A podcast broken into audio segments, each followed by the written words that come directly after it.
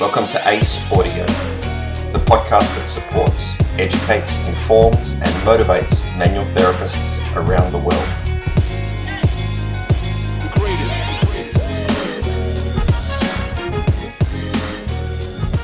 Welcome, everyone. Sean Brewster and Bodine Ledden here today, talking about challenges of the solo practitioner.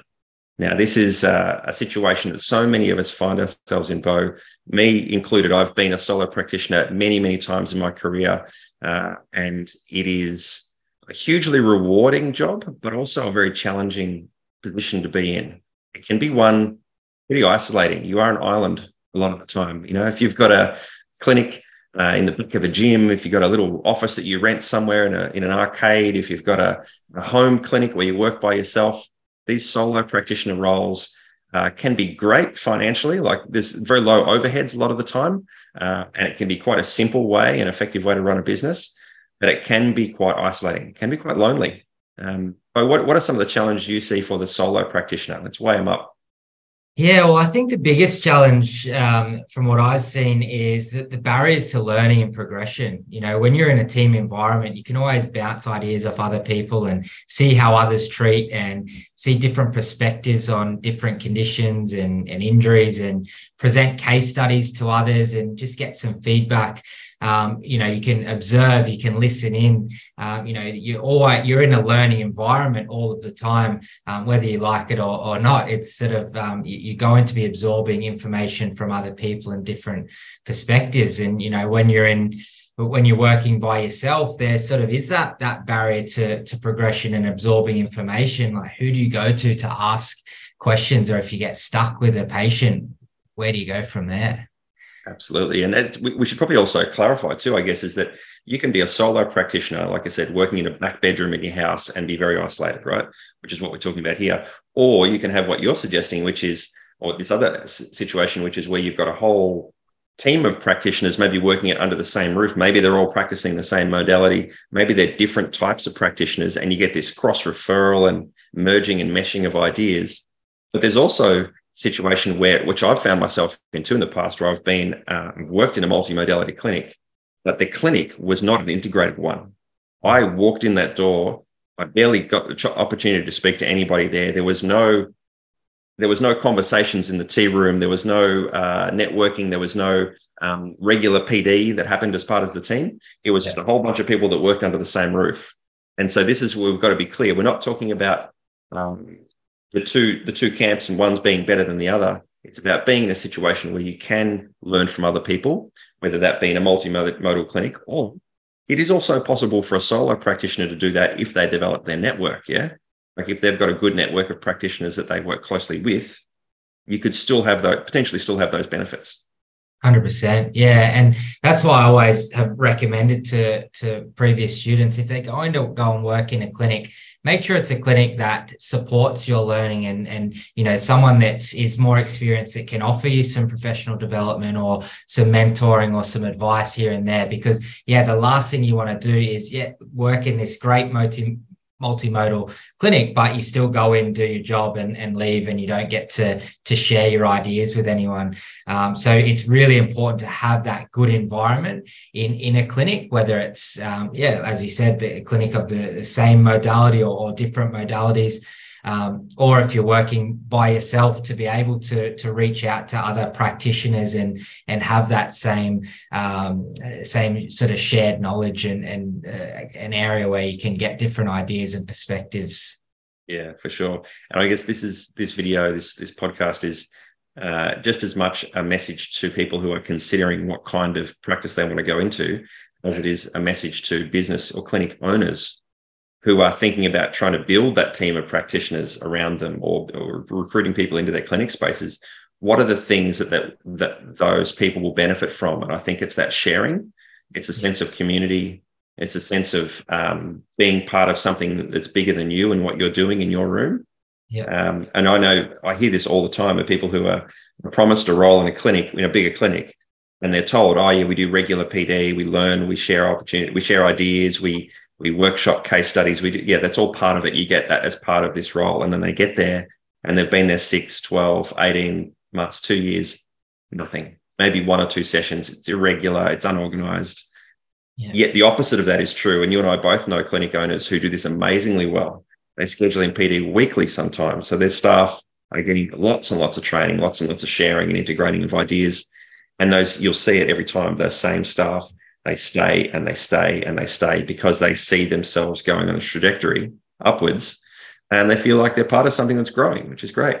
Yeah, it's the best investment you could make as a business owner is to to set aside that time every week that no one else has got a got a patient. Everyone comes along to a case study or a discussion um, that you know you can go through some some techniques, some presentations, some communication techniques, whatever it may be. It's such a valuable part, but it does have that that um, you know really good uh, community feel to it or team environment um, aspect. And you know, when you're looking at longevity of staff and people that want to um, improve and stay with a with a business, and that's that's a great way to do it.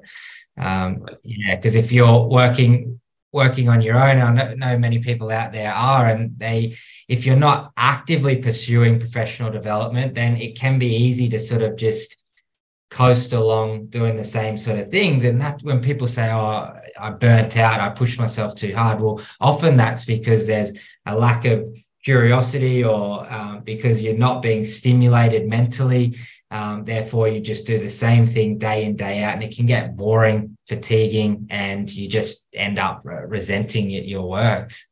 100%. Yeah. And look, what, what a underlying message that sends from the business owner to the staff too when that like you're suggesting put aside that hour two hours whatever it be once a week once a fortnight once a month and they put it aside and the business essentially stops making money for that period of time.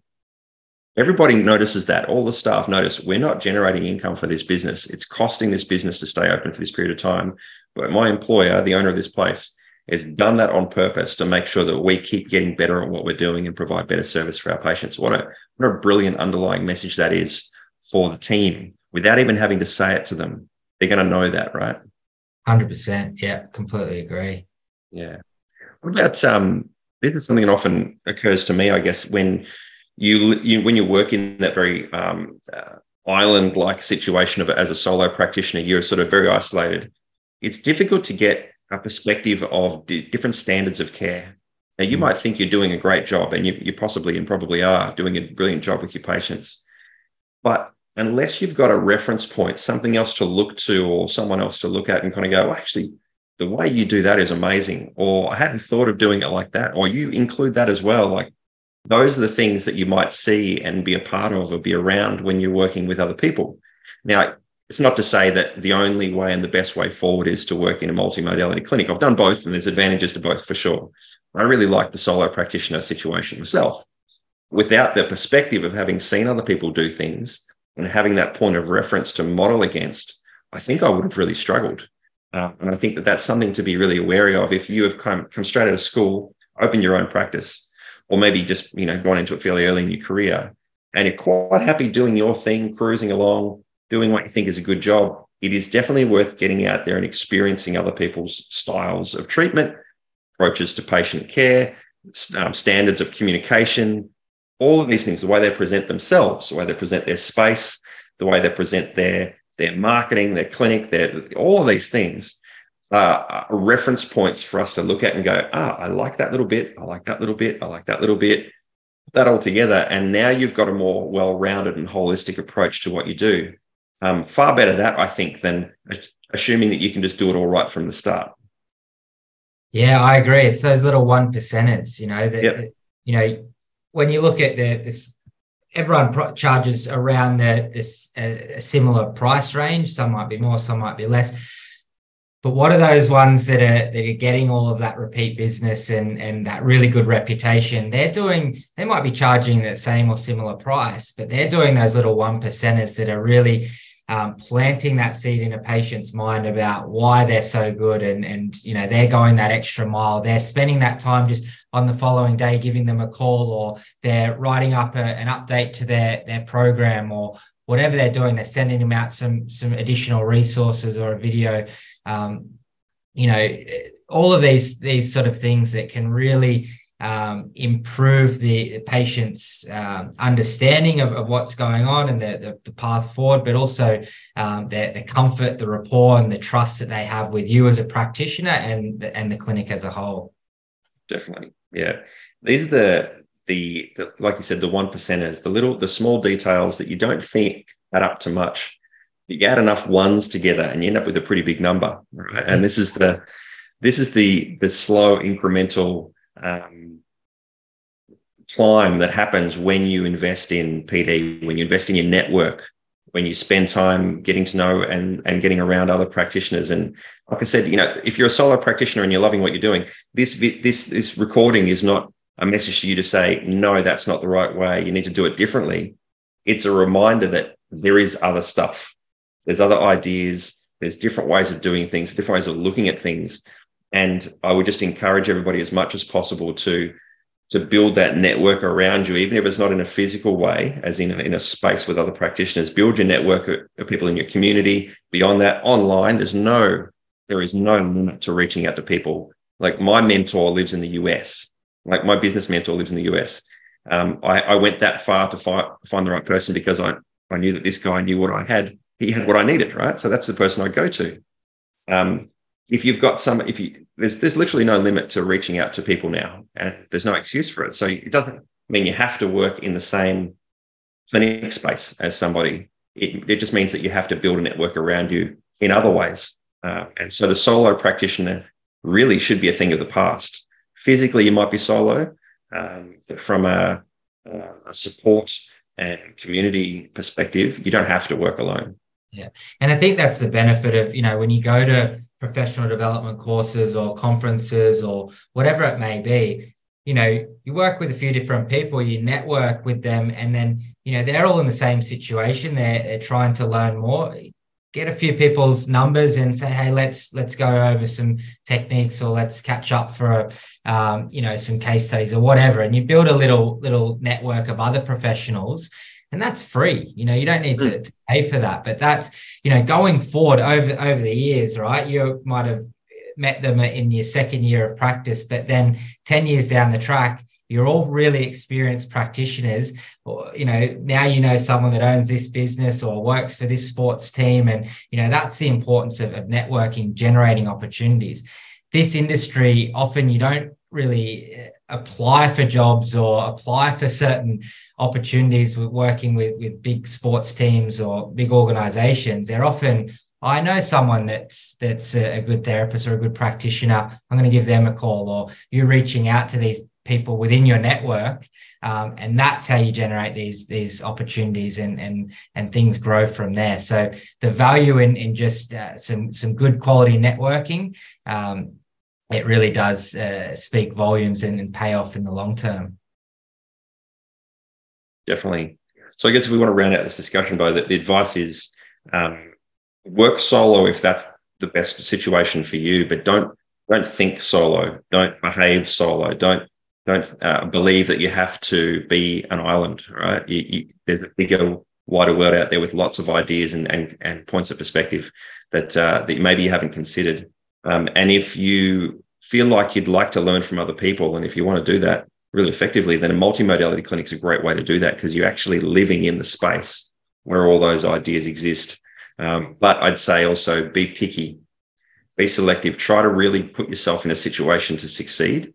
And working in a, in a large clinic with 30, 40, 50 other practitioners doesn't necessarily mean you're going to get those opportunities. It may mean you have to find a different clinic, or it may mean you have to get in there and push for those opportunities. Be a leader, you know, uh, seek out those networks, that those conversations with other practitioners. Yeah, and I think be curious is the is the best thing. It's the best way that we learn is, is through curiosity. That sparks creativity. Um, yep. You know, and and you don't need to be the best at everything because if you look at these different networks, well, John needs some strength work. I need to find an S and C coach, so I'm going to refer them uh, to to John because um, you know that then builds your network as well.